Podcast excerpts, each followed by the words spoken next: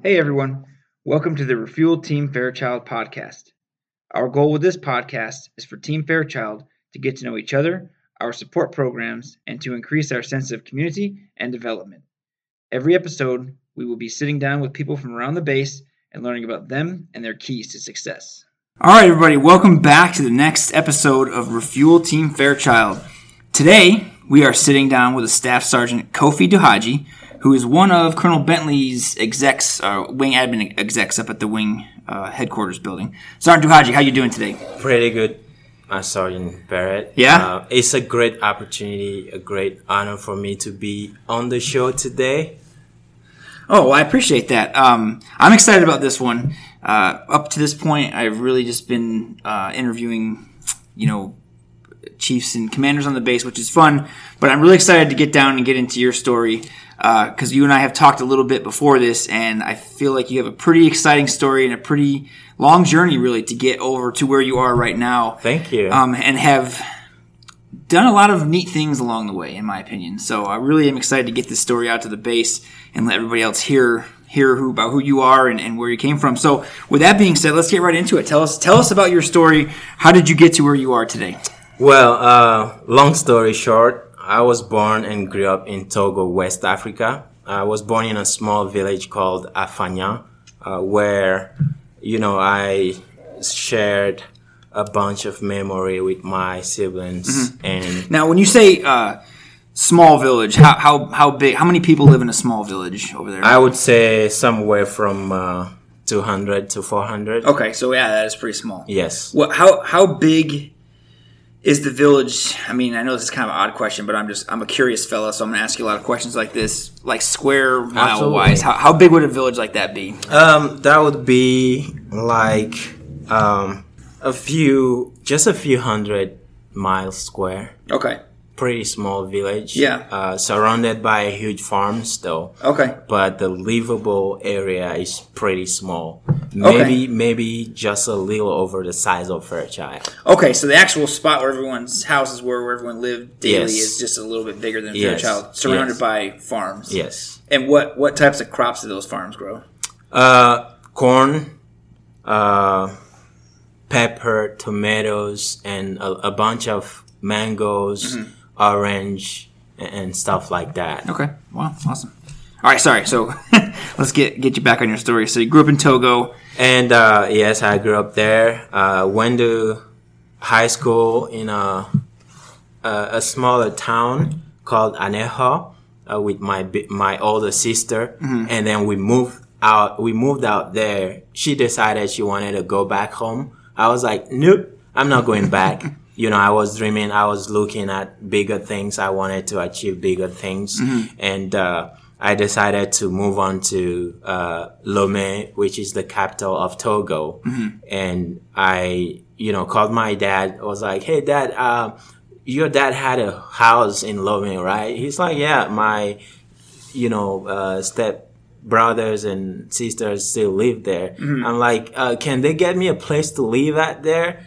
He's like, I- "I'll see." And then I went ahead, talked to my uncle. He's like, "Yeah, we we've got a room uh, for you." Okay. and I moved to Lomé then. A- after high school. So take me through high school a little bit. So you just you and your sister were living in. Uh, I'm- apologize if I butcher these, but A- Ana Anaho. Aného, Anaho? yeah. We were, Were living you there. Were you with any parents, or was it just the Nope. two of you? Uh, we it was just just my older sister and me. We were both minor Uh-huh. a- at the time, uh, but uh, so mi- minors can. I mean, assuming you were living like a, some sort of a flat or apartment building. um, it, I wouldn't call that. It's just like uh, um, what to put that? Just a few rooms. Uh-huh. I think we had uh, in that house. Uh, I would say we had about seven rooms, and That you, and your sister lived in. Yes, we, we just in one room. Uh, you get in the room, you have a bed right here, Uh-huh. you have a table and a chair to study at, and we studied at a candlelight. There was no electricity. There was no running water. Okay. There, there was nothing. There was just a bed.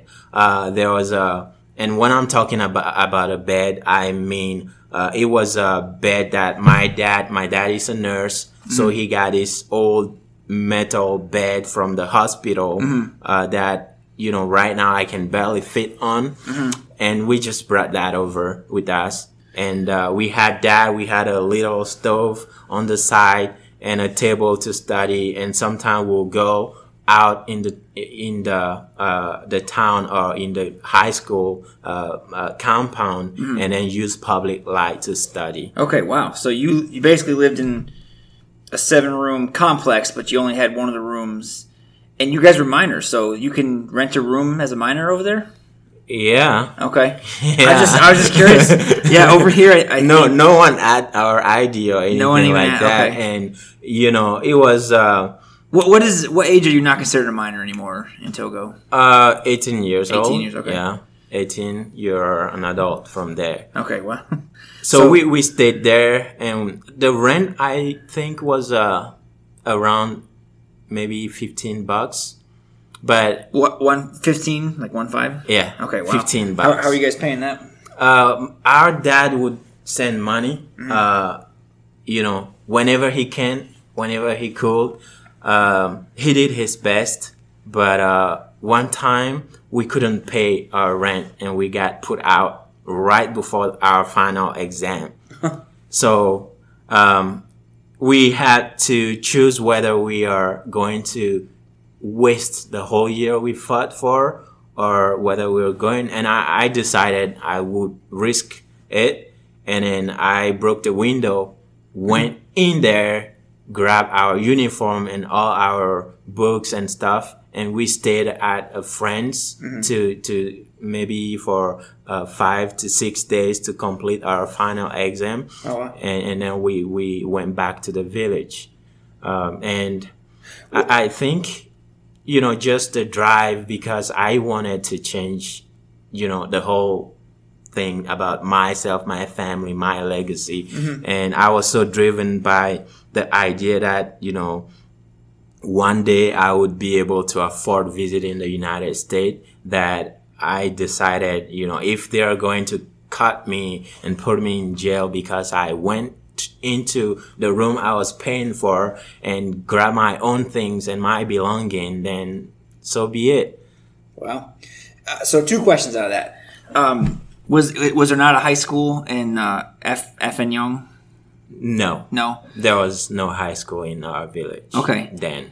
And then second question is, uh, so all of that was because you wanted to one day just visit America. So what what was what was it about America at that time that made you take When I was- risks? when I That's was- pretty risky. When I was 12 years old, I watched this documentary uh, on JFK Mm-hmm. and I fell in love with the culture, with the country, with the history, with the people. And I was just blown away by mm-hmm. how amazing the, the, the United States is. And ever since then, I wanted, I, I have some hidden, you know, drive in me that mm-hmm. I kept personal that w- was like the fuel I used to, to drive through life. Um, but uh, that was one of the most important thing that kept me going. And I thought to myself, well, if I can go to school, then I can get a job. And then if I get a job, I can save money and be able to visit the United States some someday. And So uh, your first your first dream was just to visit. It was never to move here. I was just wanting to visit. Okay. Yes. And um, my dad used to sing a lot in the choir. And I grew a passion for music. And my dad wanted nothing, wanted me to have nothing to do with music for some reason. And long story short, one day he told me, we, we got into pretty huge disagreement. And one day he told me, uh, he even stopped at some point providing me because of my passion for music. Mm-hmm. And one day he told me, you will end up a bistro singer, singer begging for a penny. You won't go far. Mm-hmm. You know, and that was something I used like a, as a springboard, you know, to better myself because I know exactly what I wanted Yeah. not to be. And I kept those two things internal mm-hmm. and used those to drive myself and to, to use that to know where I want to go. I know it's, it, it might be, you know, a silly goal, but that kept me going. Yeah. You know, like yes, I just want to visit the United Okay. States. I want to be able to afford a ticket and, and visit the United States, and that actually helped me a lot. Wow. And I knew. I didn't want to become a bistro singer begging for a penny. yeah. So so two so those two things are what drove you. So and that, that let's let's get into that. So you graduate high school. Thankfully, you didn't get arrested at the time. I did not. I did Um, not. And and uh, you know just with that alone, man, like that that's uh, that's awesome that you that you saw the uh, value in the education and you thought this is worth it. and I'm gonna I'm going take that chance. it. My and sister was crying. yeah. She's like, we don't have to do this. I'm like, I am doing it. You stay away. Yeah. If anything happens, it's on me. Yeah.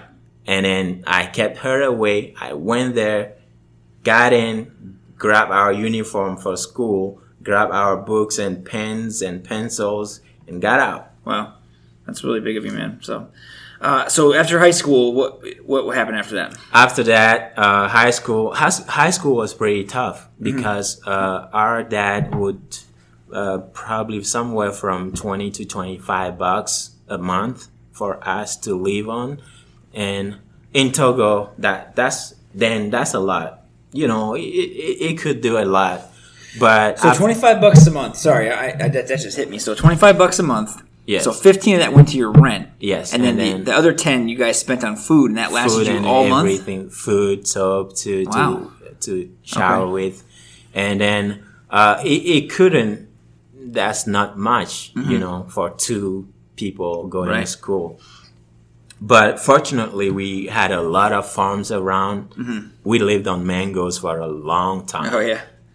there there are some huge mango trees in the area of Aného that was actually brought by the German, Uh-huh. and uh, they kind of were for everyone to Okay. to, to have. So you just walk up and so we'll just wake and- up early enough, like four three thirty a.m., so that we have the best mango, pick the best one from Mm-hmm. the the ground, and we just kept those mangoes and leave off of it. And you did that for a whole year, not Three- just we mangoes, we but we did that for three years. three years. Okay. And then after that, my sister was like, you know, she wasn't sure if she wanna keep because when you're back in the village, you know, that's where our parent live and you always have something on the table to eat. Mm-hmm. But when we are far away, they will have to to send us food and all that. Sometimes it takes time to get to us. Yeah. And she didn't want to deal with all those anymore, and she wanted back to the village.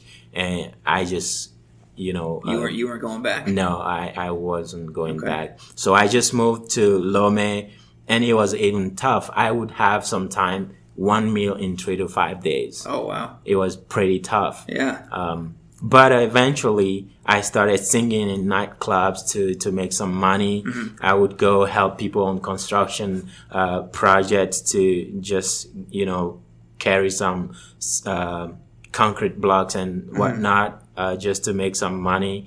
Um, and I did that for a, a while, a while, while I was going to high school. And on the side, when I was growing up, I also liked to do stuff to t-shirts. I would draw uh, draw on t-shirt, throw paint on t-shirt. Okay. So that also helped me start a, uh, start um, used clothes business, and then I was doing that, going to nightclubs. I would get out of nightclubs singing uh, and get out there, go to hi- uh, uni to college, uh, and after my classes, I'll go back to this type of flea ma- market and get some used clothes, come back to the house, you know, do some stuff to them to make them look cool. Yeah. And then I'll go out and sell. So that's how I was able to pay for Wow. college. When did you sleep?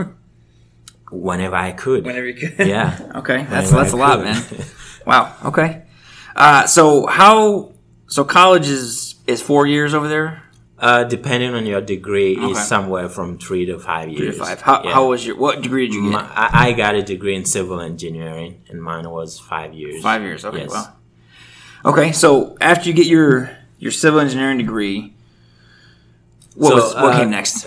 Two two years into college, studying civil engineering, I got a job on the side, and I transferred from uh, day to to night, and Classes, you mean? classes, Mhm. yes. And I was able to work, and then I'll go uh, to work during the day, and at night I'm in class. Mm-hmm. So um, I did that the remain the remainder of uh, my five years in college, and as soon as I got done, I started my own company, Oh, wow. and things turned out pretty good. Yeah. Yeah, um, How I so? was I was completely transformed from where I started. Mm-hmm. Uh, was able to help my parents change their condition a lot, uh, significantly, and I was able to also get involved into music because I had the financial uh, mean to finance my own music. So Yeah. I was doing that on the side too, um, and. Uh, you know, uh, one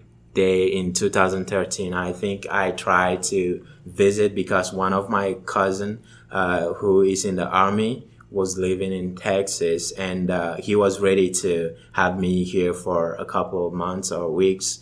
So, and I had, you know, I I could then afford, Afford it. Uh, finally afford to visit my dreamed country. Uh, but I uh, applied for a visa to visit the United States and got denied. So take me through that process of, of applying and getting denied. Yeah, so Because I know it's a little different for each country.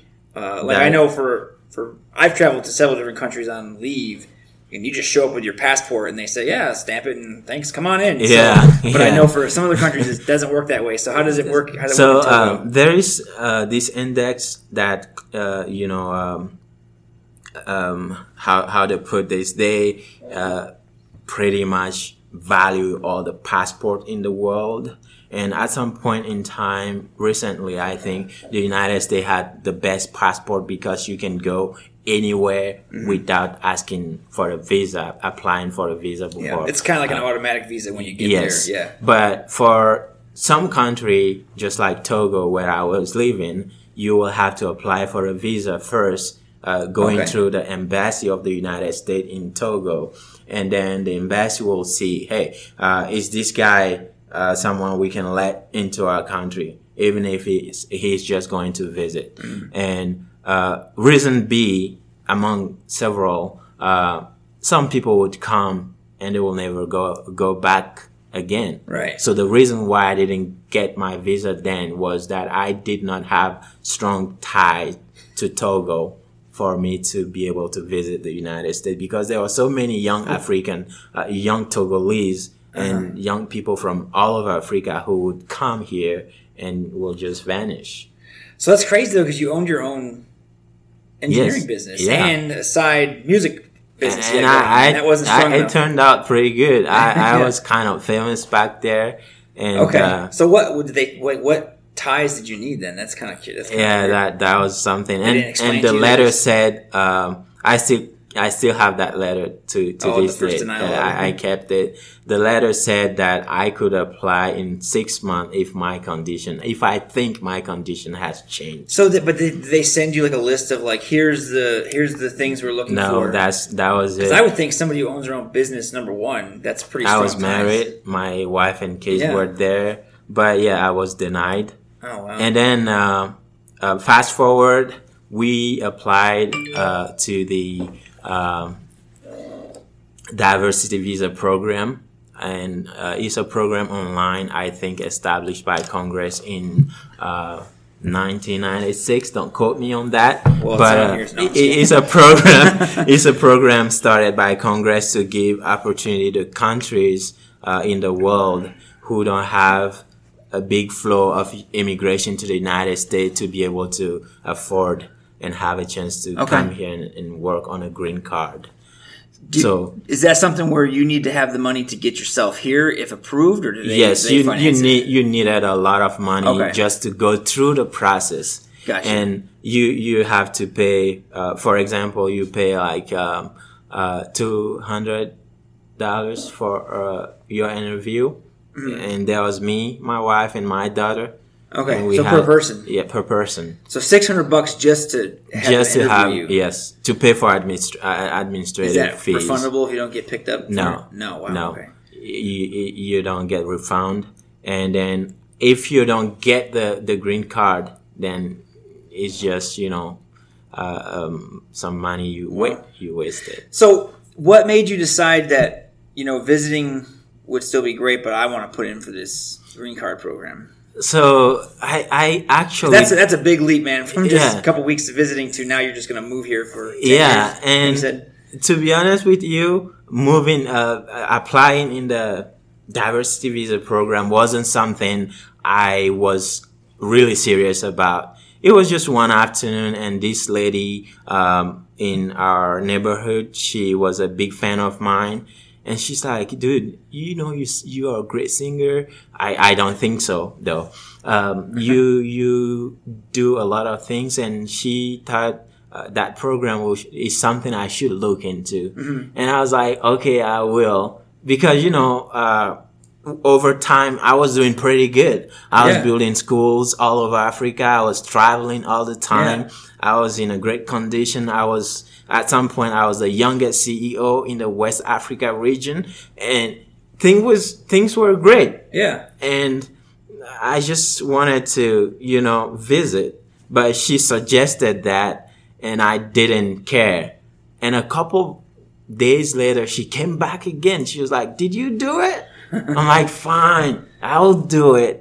And here we are. I did that, and to my biggest surprise, we we got selected. Wow. We went through the process, and everything went just smoothly. And Okay. we moved to the United States. We got here on September 27th, uh, 2016. okay. So not not too not super. So where where did you go when you first got here? We actually went to my uh, cousin in Texas. Texas. Yeah, he was stationed at Fort Bliss in Okay. El Paso. El Paso. Yeah, yeah. and we, we stayed with him. Uh, we got there, and you know, with uh, my entrepreneurship uh, minded uh, world I was living in, I we got to El Paso, and I just saw this opportunity to start a new business in landscaping. And uh, Mm. How I, long after you got there? I think two weeks. So two weeks. two weeks later. You're starting your own landscape business. Okay. and uh, because of my passion and my drive for and, and my admiration for the country i knew a lot about the united states before moving to the united states the only thing i didn't know is the language Oh wow! So you came here not knowing any English. um pretty much yeah Or I shouldn't I- even say English. We speak. Uh, so I was stationed for two years, and we, we don't speak we speak English, but we, it's very different. Anyway, sorry. You know one joke I um, we, people, we but- studied some english through from from uh, through high school Mm-hmm. uh, but it was just basic thing how to say your name how to say thank you you're Okay. welcome just basic What uh, what is the what is the national language spoke spoken in Togo? in togo the official language is french okay, so i think in french french is my first primary language? Okay. primary uh, but we have tons of local dialects of French or different languages? different languages. Wow. We have Ewe, we had Wachi, we had Gan, we had Kabia, we had Kotokoli, we had Wow. Chokasi, we had we had so many different language Yeah. I, I don't even know how how Is it like that throughout a lot of African countries? And I ask that because um, on a couple different occasions, one of them being at the Senior NCO Academy, uh, there was a uh, senior NCO from the Ugandan Air Force Mm-hmm. there, and there was a couple other senior NCOs from different African Air Forces, and I've worked with a couple different African uh, Air Forces, and they all like they they tell me there's like multiple languages spoken in their country That is correct. that people just learn as as kids because Yeah. it's just it's around them all the time. Yeah. So it's like that. it's it's funny when people are amazed when I tell them that I can speak a few languages.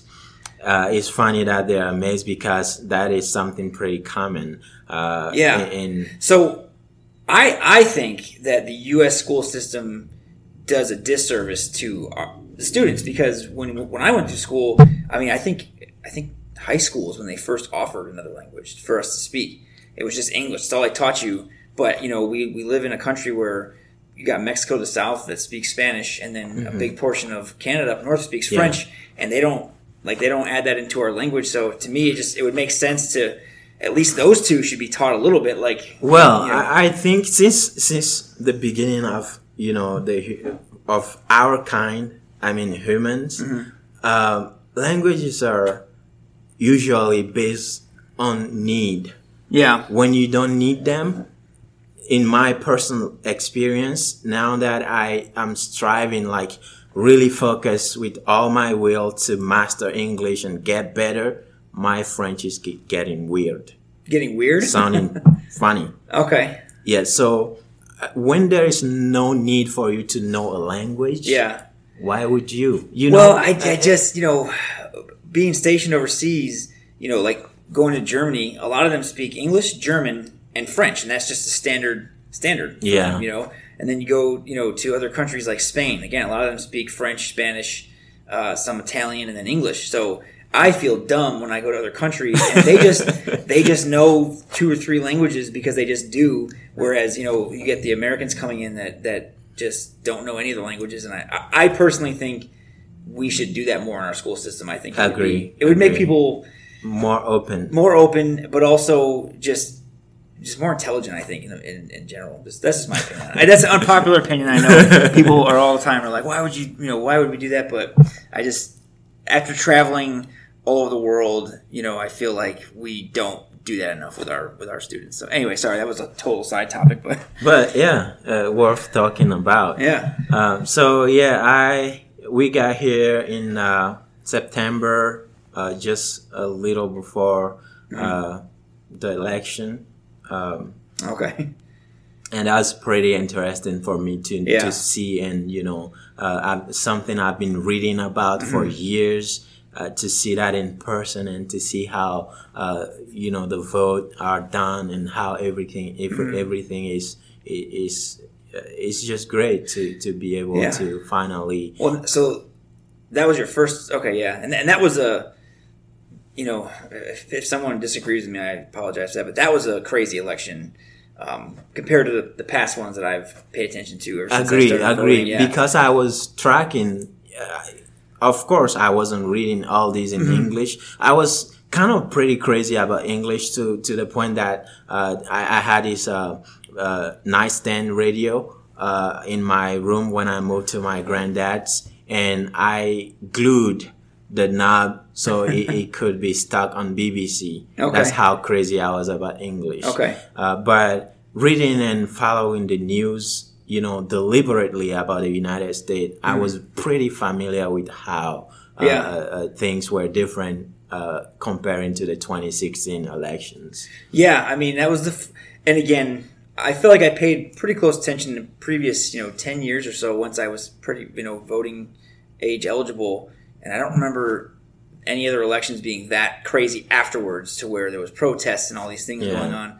Um, so that was pretty pretty interesting. That was your first election here that that you Yeah. saw that. And, um, hopefully, other people didn't come and think that's just nor- normally how it goes and this year, it's probably going to be much of the same. So And something interesting, uh, some interesting fact to me, uh, when I was going through BMT, I was so surprised how many people uh, like was born here, grew up here, and, and are adult now and never read the Constitution. yeah. I was like, "Are you kidding me?"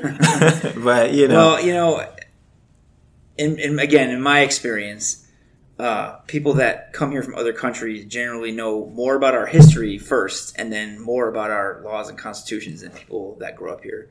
That's just what I've noticed over the years. So, t- it's funny that that was seemed weird to you, but to me, if you were to say that, I'm like, yeah, this is pretty much how, how it goes over here. So, Well, and at the same time, I do understand. I can relate to that. Imagine being uh, the son to Elon Elon Musk. yeah, You know, everyone is going crazy about the guy, and his son is like, "What are you talking about? My dad? my dad, yeah. He's just my dad." Yeah, you yeah. know. So yeah, me go to bed early. Yeah, yeah, get you. it- it's something that is natural. You know. Yeah, Um, yeah. So Probably.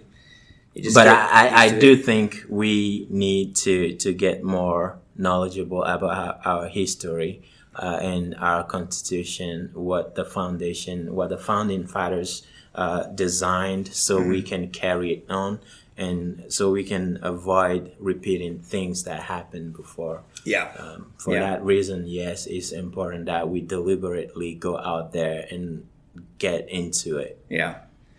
So, okay, so uh, sorry we keep getting off track, but that's okay. Um, we're having a good conversation. So, you get to El Paso, two weeks go by and you already start your own business. So I just got to tell you, this is the what the third business you've told me about. I've never even owned one, so you are you at this point you've already owned at least three. So that's that's pretty amazing. Um, and so, at what point did you decide you want to join the military? The few after a few weeks we got here, after I would say three months, I could see my future. I could see all the opportunities that are there for me and my family and my kids, and I just I I just felt so grateful, and I wanted to give back. And my friends were like, "You just got here." I said, "Like I know." Yeah. But you know, I do feel genuinely that I want to give back to this country already. Okay. Uh, and fast forward, um, being a huge fan of airplanes, growing back in Afanya, where every once in a couple of months you have the chance to see an airplane fa- flying over the village. Oh, wow. And I'll just take my neck up and I will look at any airplane we have the chance to fly to fly over us. I'll look at it until it's completely gone out of view. Wow. Uh, and being a huge fan of all that and JFK and reading about the Vietnam War and all that, Mm-hmm. I decided to enlist. And uh, uh, the best place was where I'll be around airplanes. Okay, so there it was always the Air Force for you then. Yes. Now, uh, just something that popped into my head because you said you were on a ten-year green card visa. And, Yes. and correct me, I, I apologize if I get the terminology wrong. That is like, correct. like we That- just talked about. I don't know the process uh, in my own country, but um, so did you have to? Because I know, I, I, maybe I'm wrong. Maybe I just watch too much TV, but I know some people come here on green cards have to like prove they have a job in a certain field or anything like that. Did you have to do anything like that? Well, for- No. as, as, as part no, of that program. as long as you want, you can uh, apply for a job and meet the requirements. Okay. You will get hired. Okay, to- but to you didn't have to like go anywhere. anywhere and show that you had employment at this place or anything like No, that. No, okay, no. cool. So, so you get to basic training. I walk us, walk us through that. Yeah, basic training was uh, pretty interesting. Yeah. I will never forget basic training. Oh, yeah, Uh, yeah. Not only did I learn a lot, I actually enjoyed being through going through basic training. Yeah. What, while And- you were doing it? Yes. Okay. And- Most people enjoy it when it's done. They, they look back I on fond memories, actually, but while you're I doing it, you liked it. actually enjoyed it, and my flight mates they thought my my wingman thought I was crazy because they wanted out, they wanted it to be over. Yeah. and I was just all the time positive, you Enjoying know, the experience. enjoying this experience. Yeah, yeah. I'm like, bro, we're getting fed for free. what are you talking about? you know, but uh, it was pretty interesting. Uh, my huge challenge when I was going through uh, basic training was the language barrier. Okay, so at this point, you still weren't 100% grasp on the, the language then. We we won't even talk about fifteen percent. Wow. To start with. So I got to say, so two things on that one. Um, I, I used to teach down at BMT. I was not an MTI, but I was a CBRN instructor. So if you remember the tear gas chamber, I was Oh. one of those. Yeah, I was one Yeah. of those guys yeah, that would be yelling at you or put you in there. And then when you went out to the Beast, if you did any of the CBRN exercise scenarios, I was I was Yeah. one of those instructors as well. Um, it always amazed me of the people that would come in that could not speak English because number one, joining the military is, is a stressful thing that only one percent of our population does, and number two, doing it when you don't really understand everything that's being said. Um, I worked with a guy at BMT who spoke um, when he came into the military. He spoke no English, just Spanish wow. and he would tell me about the experiences and it was just to me i don't know that i would have ever done anything like that so it was always it was always like uh, amazing to me when you know it, would always happen this way. Someone's doing something you walk up to him and you just put on your instructor face and start yelling at them and then you very quickly realize they don't understand anything that you're saying. So you had to kind of switch modes from okay this person just needs me to calm down and actually like you know not yell at them and, and, I've and- got to say, uh, you know, this is an actually an opportunity for me to to uh, be grateful for the MTIs I had and the flight I was part of. They were so supportive Mm-hmm. Yeah. that I did not feel, you know, I I, I struggled, you know, but uh, it was pretty um, hand, something you could handle. Yeah. Uh, then uh, Master Sergeant Gordon and Technical Sergeant Toomey, uh, they ended up getting me a French dictionary, Oh, French wow. translation into English dictionary. Yeah. And I was able to use that whenever I couldn't find my word to, to describe what I meant. Yeah. And uh, my flight 313 was just amazing. Every single person was there for me. Yeah. And I was, you know, I had life experience before get. I went through. I enlisted at 30 years old. Okay. So I went through BMT, being, I would say smart. I would just look at the kids who were smart in the flight Yeah. and just do what they did. Yeah. It was that simple. I'm, I'm just I'm trying to put myself in that position, and I don't know that I would have done that. So I know that's why I would always always. I mean, of course, I'd have my instructor face on, and I would I would expect like you know them to everyone to meet the same goal. But in the back of my head, I was always like, man, that's that's crazy. I would never do anything like that. But good good on you for that's why that's what I'm saying. you, Like thank you. to me, that was always a, a a really amazing thing to watch people just fearless and do things like that. So Yeah, my MTIs they didn't know in the beginning, and one day, uh, Master Sergeant Gordon was talking to me. I was at tension, and he yelled for a couple minutes. And after he got done, I was like, "Sir, uh, Trini Duhaji report as ordered." And that was. I, I can't even try to remember how awful, you know, he knew what I meant. Yeah, yeah, yeah. Uh, He- and he's probably like, realized. what? I was like, uh, can you repeat that, please? He's like, get away from my face. yeah, yeah, yeah. yeah, it was it was pretty interesting and challenging, Mm-hmm. but the people, the MTIs, and my flight, they made it easy for me. Good. Yeah, and Yeah. I'm truly grateful for that. Good. Well, that's you know, yeah, that, that's awesome, man. So, did you get to go through the oh, the the citizenship ceremony they do at the coin ceremony? No, I, I I I missed it because we didn't turn in my paperwork on time, so Yeah. I had to get here in man. Fairchild before uh, I attacked on that Okay. and finally got my citizenship uh, in 2019, of, Yeah. uh, September 11th. wow. Oh, September 11th, 2019. Okay. Yeah, I I asked that because um, that was one of my favorite parts of the coin ceremony was when they would have uh, the folks who were getting their citizenship come up in front of everybody and they would announce I, I it. and- actually Sorry now when I think back to it, it was funny because uh, the people who were getting it, I was so uh, like I was so frustrated over not being part a part of that Yeah. at, at that time.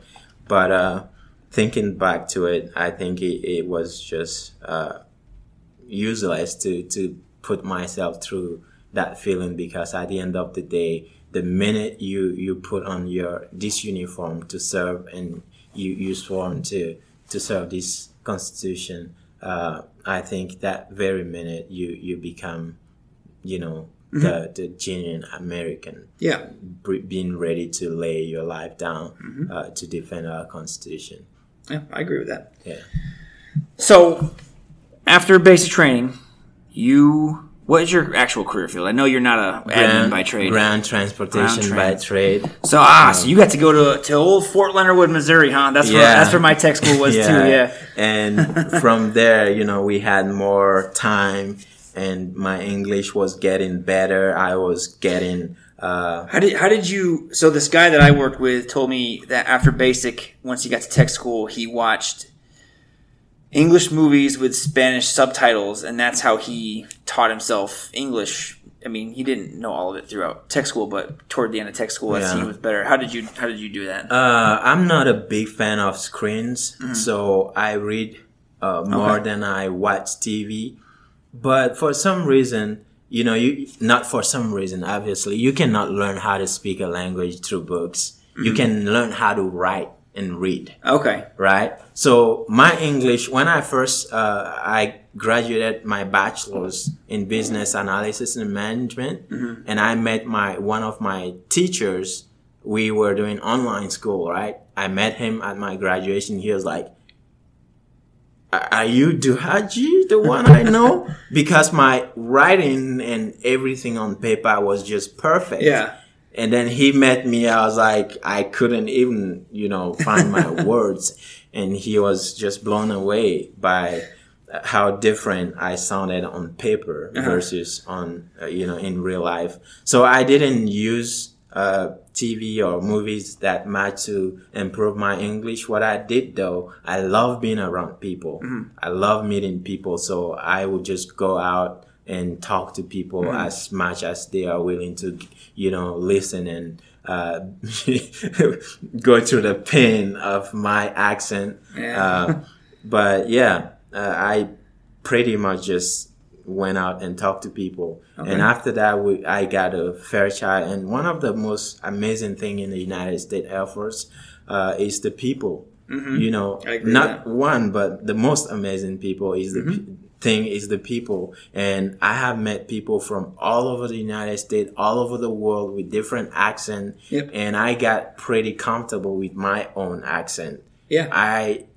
uh, discovered that everyone has some sort of accent. Oh yeah. And- if you if you talk to and, and Chief Hodges, if you're listening, don't don't get mad at me. But if you talk to some people from some parts of Louisiana, I can't understand what they're saying. and I grew up in this country, so yeah, I, I, I, I agree with you. You start to realize like it's just an accent. you Yeah, know, and being around so many people uh, helped me craft my own um, way of speaking, Mm-hmm. and it's been pretty helpful uh, to to pick up the language pretty quick. okay. So so you you did it by just getting out there and Getting out there, trying and- to talk to people. Okay. Uh, sometimes I would get crazy. I'll put my phone on record and just talk to myself. Yeah. And reply to myself. okay. Yeah. Interesting. Uh, so this was your first base then for uh, First tech shot is my first base. First I got base. here in 2017 June. Okay, June so you so, it, it, so is is uh ground trans and I apo- apologize if I call you VOPS because that's what we that's what We used to be vehicle- yeah. vehicle So ground trans yes. is that tech school still six weeks, Uh, nine weeks. nine weeks? Yes. Okay, so after seventeen weeks, so so you've only been in like three and a half years. I've been in three years. three years, and Yes. you've already I see you've already got staff sergeant on. So that, Um, that's really having a degree Mm-hmm. uh, helped um, start off as a A1C E3, Mm-hmm. and then I made BTZ, and then made staff the first time. Okay, well, congrats. That's still really quick, though. But just you know, Yeah. even amongst people who came in as A one C already, thr to have it on in three years is very fast. So good for you.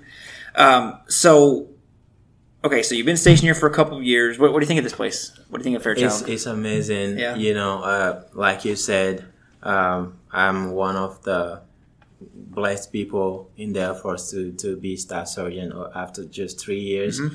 Uh, but because of the people, you know, because of leadership and the people who groomed me and uh, the people, yes, I had a dream, I have the drive. And when I talk to them, they, they made sure they helped me. They gave me the tools Mm-hmm. and the information I needed. So we love it here uh, in Spokane in general.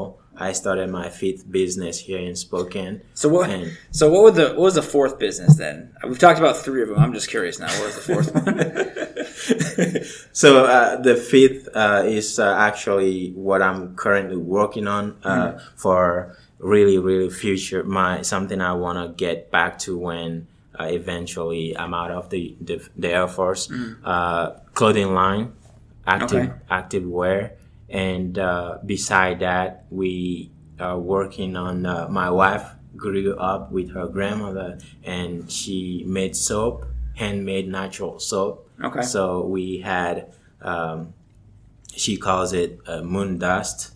Moon Uh, dust. Yeah, and we are growing that business on the side. Okay. Uh, she that's my wife's baby. She's working on that. Yeah. Uh, and we've met great people Mm-hmm. here in Spokane in the you know community in the Air Force, uh, and we are grateful. Fairchild was our first base. Yeah. Did you know anything about this area before you got here? Or, Nope. Did you No. put it on your dream sheet in basic? Nope. Nope. Uh, so in basic, when we were told to to put come up with a dream sheet, uh, not only we had that stress, you know, of being through BMT going on and everything is timed, you have to make make it quick. yep. I did not know anything anywhere. I haven't experienced anywhere in the United States to begin with. Gotcha. So the only place I think I put thank God I didn't get California. I put California on my dream sheet just because, you know, Hollywood. Who doesn't know Hollywood? Oh, yeah, yeah, I've yeah. read uh, so much great things about Hollywood and I thought California was great. I, I apologize to all the people who are from California. If you're not from Texas, you're wrong. I'm sorry. But California Well, that's what I was was- thinking earlier. it's uh, you know of all the states to go to, you went to Texas, which is probably in the places that I've traveled. Whenever people think of Americans, they think of Texans with guns and cowboy hats and all this Yeah, stuff. and I'm like, eh, yeah. it's not like that everywhere. But so you, but you went to the, the state to probably go to first to really get the true American you know, experience. That, that is true, though. Yeah. yeah. So, uh, and also, El, pa- El Paso had um, a community and uh, uh, a weather that is somewhere close to what where I grew up. Okay. Uh, when it comes to no snow, right. so right. I've never seen the snow until I get to Ah, Fairchild okay. Okay. and um, usually you know i just try as much as i can to find something interesting into Mm-hmm. anything i cannot change Yeah. it, it does snow here there's nothing you can do about it so i started snowboarding Mm-hmm. there you go. and i love. it. I was about to ask you. Yeah. So you got into that. It's Yeah. fun, isn't it? it's a Yeah. lot of fun I used to do that. uh, I, I high school. tell i always joke you know with my wife i tell her if you don't snowboard until we leave here god won't be happy with you So she hasn't gotten out. And, and No. Have you taken your kids out at all? The ones that Uh, no, my daughter was uh, she's she turned 8 Uh-huh. uh, but she was pretty interested in going. But since I wasn't confident my myself yet, Mm-hmm. I've never done it. I wanted to get her hands on it before I I take her out. Oh yeah. Yeah, Okay. so So so that's a they good lesson. They, they just slide the Fairchild Mount uh, Mount Fairchild.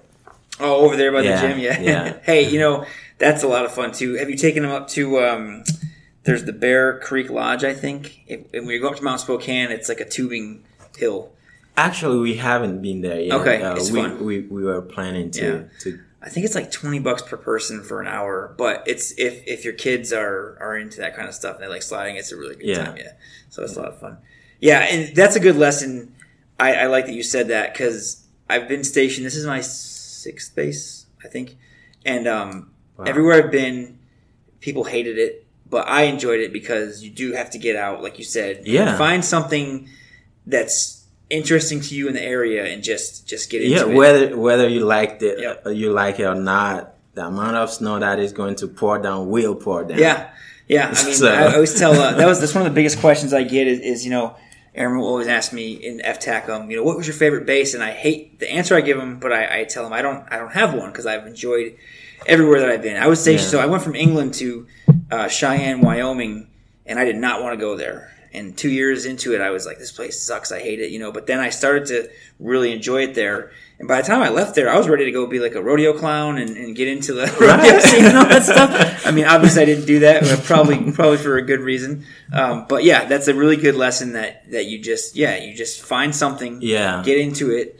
Um, there's try it. always there's always and the most important thing is to allowing ourselves to go out there and try Mm-hmm. usually some stuff we have our mindset on them Yeah. you will be surprised how you feel after you try I agree. Yeah, yeah absolutely. so So what what are what's in what's in plans for the future? So you've got two degrees now, and you have to excuse my ignorance. Does the does your degree from, from Togo does that recognized over here? So I had to uh, do what we call the evaluation of my degree here, and it didn't come up close. Mm-hmm. Ah, okay. So uh, in the United States educational system, my degree is an associate. Gotcha. Uh, so technically, I have an associate in civil engineering and Okay. a bachelor in uh, business analysis and management. Okay. And I'm currently working on my master's Okay.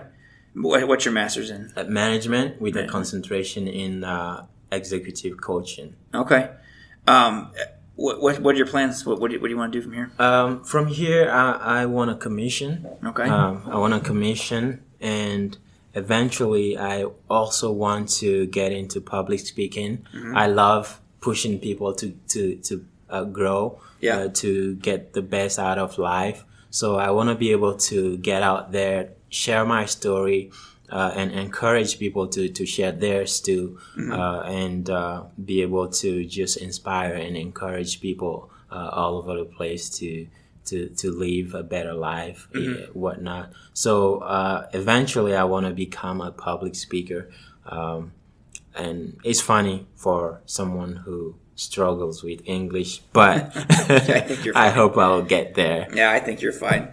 Um, so were was it hard for you at first to be sharing your story? Because I'm I'm sure not the first person who you've talked about this. It was hard yeah. for me to share uh, first because I didn't think it's I don't think it's anything special mm-hmm. because everyone's story is special. Mm-hmm. Uh, you never know until they start telling you their story, uh, and on, on top of that, sometimes it just feels to me like I'm bragging uh, like I'm trying to say, oh, I've had it too hard or things like that until I read "Dare to Lead by mm-hmm. Brené Brown. And I was like, well, you know, I'll just put myself out there. Mm-hmm. And my leadership here, when I got to Fairchild, uh, Sergeant, um, Sergeant Palacio, uh, Sergeant uh, Hack- Hacto, and Sergeant uh, come on, I'm having a brain fart. Um, anyway, my leadership was so supportive, and when you know, like they wanted to get to know me, mm-hmm. and when I started sharing my story, they were like, "Wow, wow!" I'm like, "What's amazing about it?" and then uh, they got me uh, this. Uh, now Staff Sergeant Landa Verde, she contacted me from PA. She made a, she wrote a paper on my story, mm-hmm. and then uh, uh, KREM 2 came in. They made a documentary on me that aired on TV, um, and things just snowballed from there. Yeah, yeah. So and from there, uh, out of all the feedback I received and uh, how people uh, were, was uh, responding to my story, I felt like I should share it more with a, a more wide audience. Yeah, I mean, you know, it, it is hard to you're you're humble, so that I understand why you you well, think I appreciate that. you saying um, that. But well, you know, but it is it's hard to see sometimes that your your story. I think you're right. Everyone does have a good have a story to share. Everyone goes through struggles, um, but some are, are a little more motivational than others. You know what I think? I think if there was a a device that can measure how we feel, because at the end of the day, that's the most important thing. Mm-hmm. So how we feel, how we when we go through things I think there will be a lot of similarity yeah. between how we feel. And for that reason, and on, on top of that, I think if there's anything in your life worth bragging about it, you won't need to do it because other people will do it for you. Yeah. So, but you, what, what I what I hope you do see, and in all this is, you know, yes, you're right. Everyone has struggles, right? But when when I listen to your story, it's yes. not the struggles that that I want to hear that like make me go, wow, this is a great story. It's the fearlessness that you've shown going moving to a, a t- another town well away from your parents as what were you 13, 14 15 years old probably to go to uh, high school yeah okay uh, breaking into an apartment that you could have gotten arrested and sent to prison for or jail i'm sure you know eventually yeah. after um, you know legal process and all that then uh, starting your own businesses, multiple in Africa, traveling all over the, the continent to build bridges and, and schools and yeah. whatever, you know, all the stuff that you were doing. Then you come to the U.S. and you can't speak the language. Going to Texas of all places, and then right off, nothing again. I, I lived in Texas for four years. I love that place. I'm just saying, like that. That's the you know that's probably the most American state that I've I've traveled to, which is awesome. Anyways, um, but then two weeks later, you're starting your own business, then you decide you want to join the Air Force and you go into basic training again, not really being able to speak any English. So the pattern I'm seeing is just the fearlessness of you putting yourself out there and not worrying about oh, what if this doesn't work out or what if that doesn't work out. So that to me is the inspiring part of your story. It's to be a little more fearless in my own life and take chances and not worry about you know, oh, this these are all the terrible outcomes. Because my whole career, I've been an emergency manager, so my brain is trained to think of all the worst things that could happen and Yeah. plan for them. Yeah. So I'm trying. I'm personally trying to work on stop that. Like, what are the positive things that could happen out of this? So you seem to be. So I guess I'll say two things: the fearlessness and then the optimism with which you operate. I think is why I think your story is amazing. So just to kind of put it into perspective, I don't. I can't speak for everybody, but that's just my own personal views. I appreciate So that. So that's what you when you share your story, I feel like that's what people are probably looking at is is um, again the struggles, yes, but how you were how you just you were optimistic the entire thing, and here you are, and you're probably going to commission soon, and you know it's it's a really interesting path. So yeah, so Yeah. Um, anyways, just just to let you know, um, if you if you ever have doubts about your story, I, I think that's where your story does a lot of good. So Thank you so much. I Yeah. appreciate that. okay, so officer, um, what career field do you want to go into? Um, I my biggest dream was planes, so I wanted to fly. Uh, but uh, you know, there there are some times in life that you look yourself in the mirror and tell the truth to yourself. I don't think I'll be a good pilot. So why, why do you say that? I mean, for for so many reasons, uh, and Okay. and. Um, So don't don't be too humble though to where to where you're gonna hold yourself back. I just throw that out there too. No, but uh, I I think I truly wanna uh, put my people skill uh, to service and um, serve the Air Force better uh, by doing something that is not. And, and again, maybe this is just um, this is not like an actual reason or just some excuses, but I just genuinely feel that uh, I will do I'll bring my best to the Air Force in some other career field than flying. Okay. But uh, I still want to achieve that, you know, dream I had being a kid. Uh, and eventually I'm to try to get a, you know, private license just to fly some little jets. Yeah. Um, yeah. But Okay. um, as of now, I applied for OTS last year. Oh, I wow. didn't get it. No. Um, but um, I'm keep I'm gonna keep trying. Yeah. Until I get it. Um, or I mean, you've only been in three years, so you've got you've got some time. yeah. Yeah. Is true. But you know, my age is against me. Yeah. Probably. That's true. Uh, well, I think for flying jobs, anyways. But I, I think yeah. jobs, Last it's year, fine. I had I needed a waiver uh, to be able to apply for uh, rated. Mm-hmm. Uh, but um, I, I have spent time. I had an opportunity to fly. Uh, you know, with uh, on KC one thirty five. I flew. I flew on helicopters with the Air National Guard. I, I flew on little jets and spent time talking to pilots and asking them, you know, uh, why do you do this? How do you feel? What what are some pros and cons on in your career field? And uh, after going through all that, I just decided uh, not to go rated anymore. okay. Yeah. So, so you applied for rated jobs last time, then?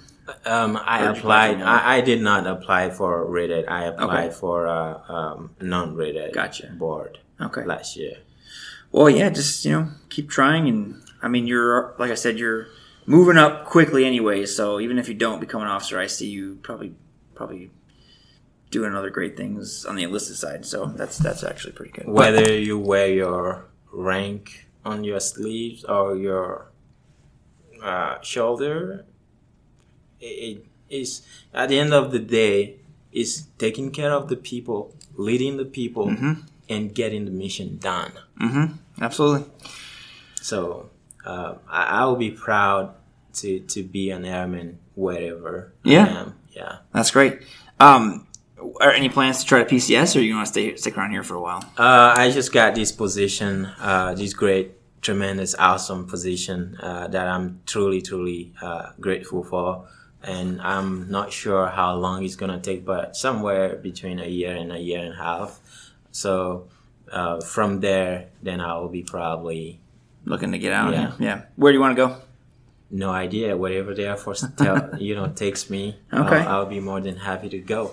Have you? I mean, obviously with if I if I had experience, you know, if I knew the country, I would be able to be like, hey, I want to go here, and something I could do that I stopped myself from doing uh, was to ask for people's opinion. Mm-hmm. But what people told me about Spokane and what I'm experiencing is so different Yeah. that I don't want to have. I want to go there and see and build my own opinion of Oh, yeah. every place. So If whenever I go, I will be more than happy to go discover and make Yeah. my own, make my own opinion on it. if there's one thing that I've learned over 17 years, anyone who will tell you their opinion of a place, usually I don't pay attention to it because it's usually negative and they hated it and they, they have to just share with you how much they hated it.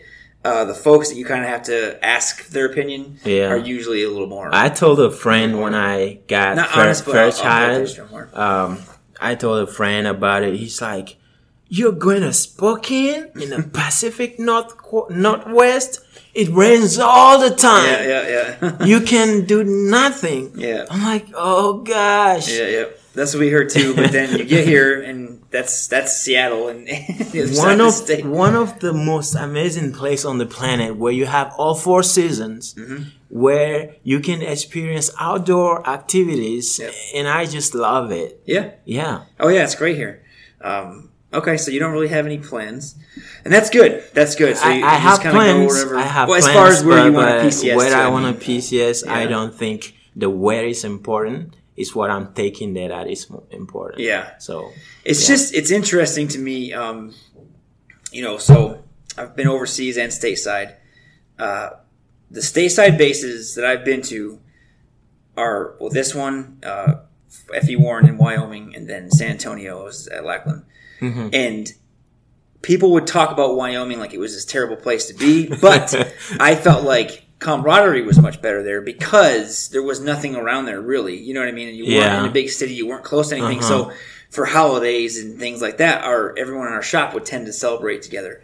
Um, then of course when you go overseas, it's the same way because everyone so you have you, each other. you have the opportunity to connect more, Right. To, to have when I got to Lackland, because there's so much to do, that camaraderie is still there, but it's not as it's not as is uh, like big. It's not as prevalent, and it's not, in my opinion, it was fun to be stationed there. But I kind of missed the camaraderie of those other bases because there was so much stuff to do. You know, on, on the holidays, people would be out and about doing things, and they wouldn't Yeah. really want to come hang out at anyone's house. So that to me is kind of the interesting like trade offs. There are trade offs no matter where you go. You kind of you know you go to a small town, you do give up the city life, but then you get this camaraderie. But then you go station near a city. You there's more stuff to do, but you kind of give up the camaraderie of your flight. So Yeah. um, that's just one thing that I've noticed over the years. So that is so true. yeah. Yeah. So okay, um, and I understand that you have your own Facebook page as well that you help mentor and, and help people Yes. make decisions. Yes. So um, um, I decided to help young young people. I started with people back in Togo. I focused on them because I can relate to what they, they are going through and my own experience. I wanted to share that with them, not only to give them hope, but also show them exactly what I did to get where I, I am today. So they can also, uh, you know, strive for greater things too.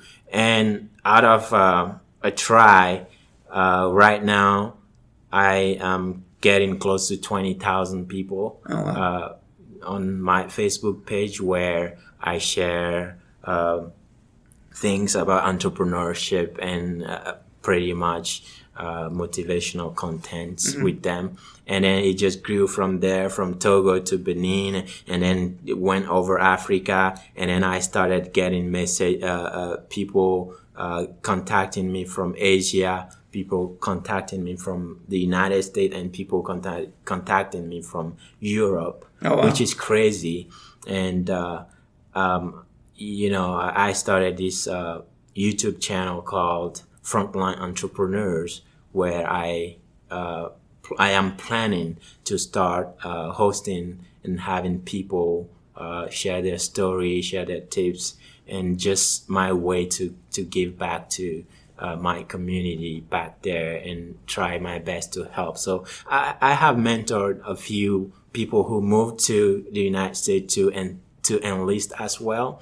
Um, I consistently uh, help people uh, enlist, give them direction, give share with them my own experience, and um, it's it's been something that makes me feel uh, useful to the world. So Okay. I just want to keep doing that. And What's the name of the Facebook page for those who are the, listening? the Facebook page is just uh, Kofi, but if you want to find it, it's at Kofi Duhaji in one word. okay. So And Kofi is spelled K O F I. Yes. And then what's the name of your YouTube channel again? it's uh, Frontline Entrepreneurs. Talent Entrepreneurs. Okay. Yes.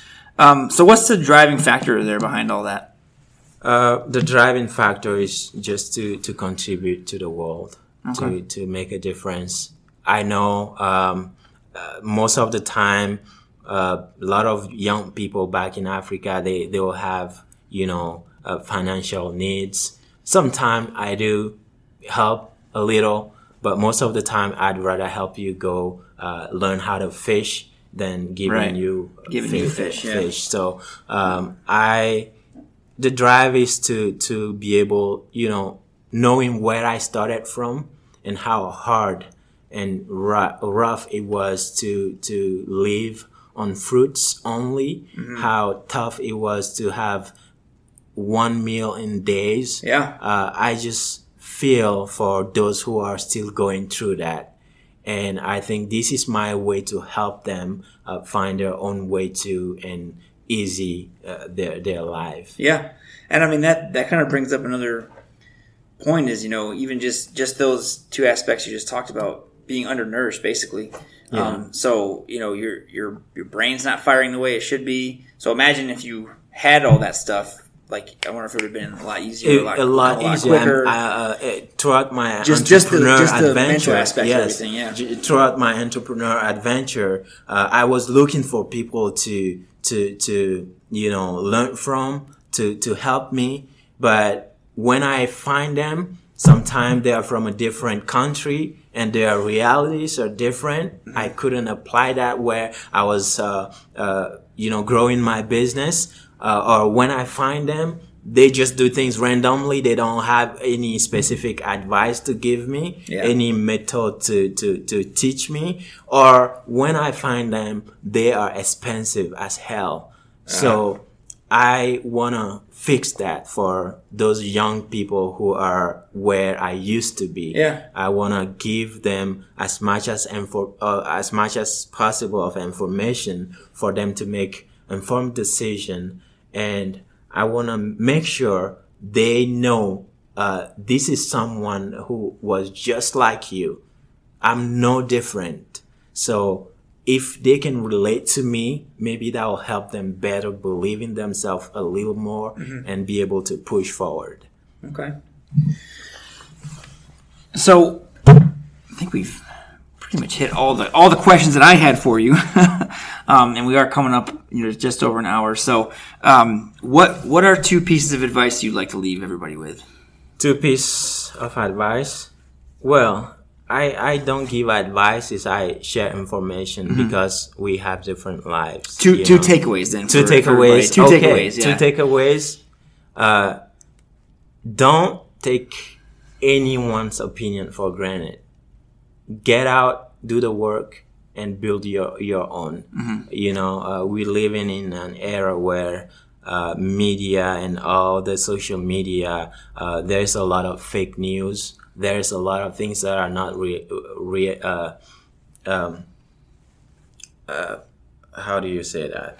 Reliable, right? A lot of news that are not reliable. I can right now take a picture of you, make it faded away, and put some random story about World War II on there and throw that on social media. And if that gets viral, some people that will be their truth Yep. and there are so many out Yeah, so many stories absolutely. out there like that so i want us to be able to to get out there and do the research ourselves and build our own opinion Mm-hmm. uh, and on top of that um, second takeaway life is a choice yes we we live in a world where things are not perfect but still we can live a happy life while you're uh, striving to get to a better place stop in in, in the you know uh, on the side of the road and enjoy the flowers. Yeah. You know, stop on the side of the road and enjoy the river flowing yeah. down the bridge.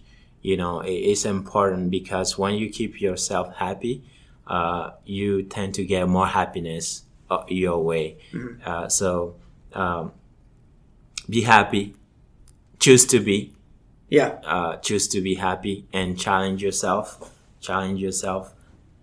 Most of the time, I would do things that popped in my head, like, "Oh, I can do this," and then I'll go for that. Mm-hmm. I'll go give it a try.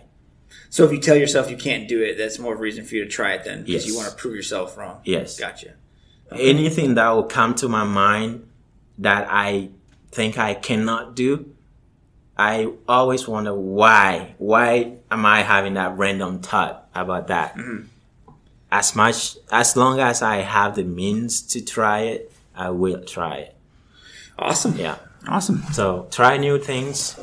Be, uh, be stay hungry. Mm-hmm. Uh, and for us as airmen, it's important to stay fit and yep. that's something I really, really, I, I am a huge advocate of that. It's not easy, but you know that's what we we signed for. Yep. We need to stay fit. So uh, I invite everyone. Uh, Chief Haji started this uh, Fairchild 120, mm-hmm. uh, and it's been a great adventure so far.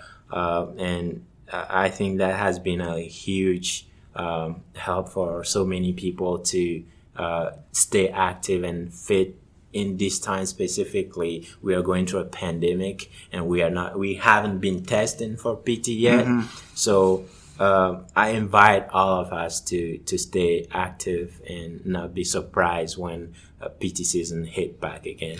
Yeah. Yeah. That's a good one too. So definitely some good pieces, good takeaways there. Um, well, Sergeant Haji, I appreciate your time. I know you're you're very busy working up at the wing headquarters I, I office there. I'm sure you I'm sure you guys are busy. I know you get a lot of emails and phone calls from me throughout the day, and that's just one person. So uh, once again, I appreciate you sitting down and sharing your story with us. Um, and, and like I said, don't don't ever think that it's not a great story because it is. Um, you had you there's a lot of lessons to be learned there. Uh, so I appreciate that. And um, if you ever need anything from me, of course, you know, don't hesitate to, to call me. Thank you so much, Master Sergeant Barrett, for the opportunity and this great uh, chat we had. I appreciate it, and I hope uh, our folks will take some stuff away from it. Yeah, well, you, you, know, I'm hoping this is kind of a catalyst to get some other uh, younger airmen on the base, and I say big A airmen, um, to to step forward and want to talk to me on this podcast because I would love to start doing that. So hopefully you can uh, catapult that that process and let everybody see that I'm not just I'm not just talking to, to base leadership, you know, um, in the official capacity. I would like to talk to anybody really that has awesome. something to offer. So awesome. All right. Well, thanks again, Sergeant Haji, um, and to everyone listening. Appreciate that as well. And until next time. Well, that's it for this episode of Refuel Team Fairchild. If you have show ideas, people you'd like to hear from, or if you'd like to be on the podcast, contact us at fafbcaa at gmail.com dot com.